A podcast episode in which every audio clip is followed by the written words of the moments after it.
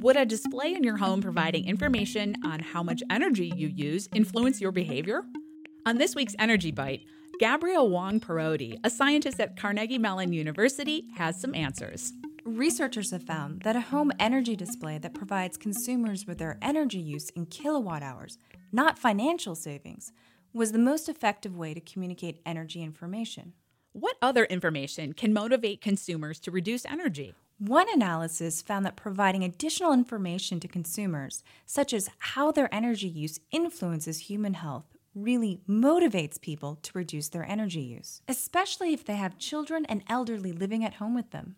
Another influence is comparing their energy use to their neighbors.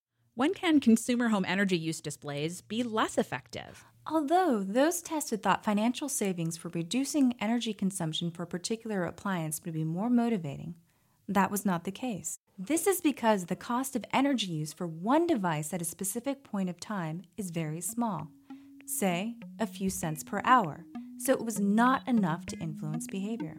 What display in your home, if any, would motivate you to reduce your energy consumption? Take our poll, see the results, and ask your energy questions at energybite.org. Energy Bite is a co production of WESA Pittsburgh and Carnegie Mellon's Scott Institute for Energy Innovation.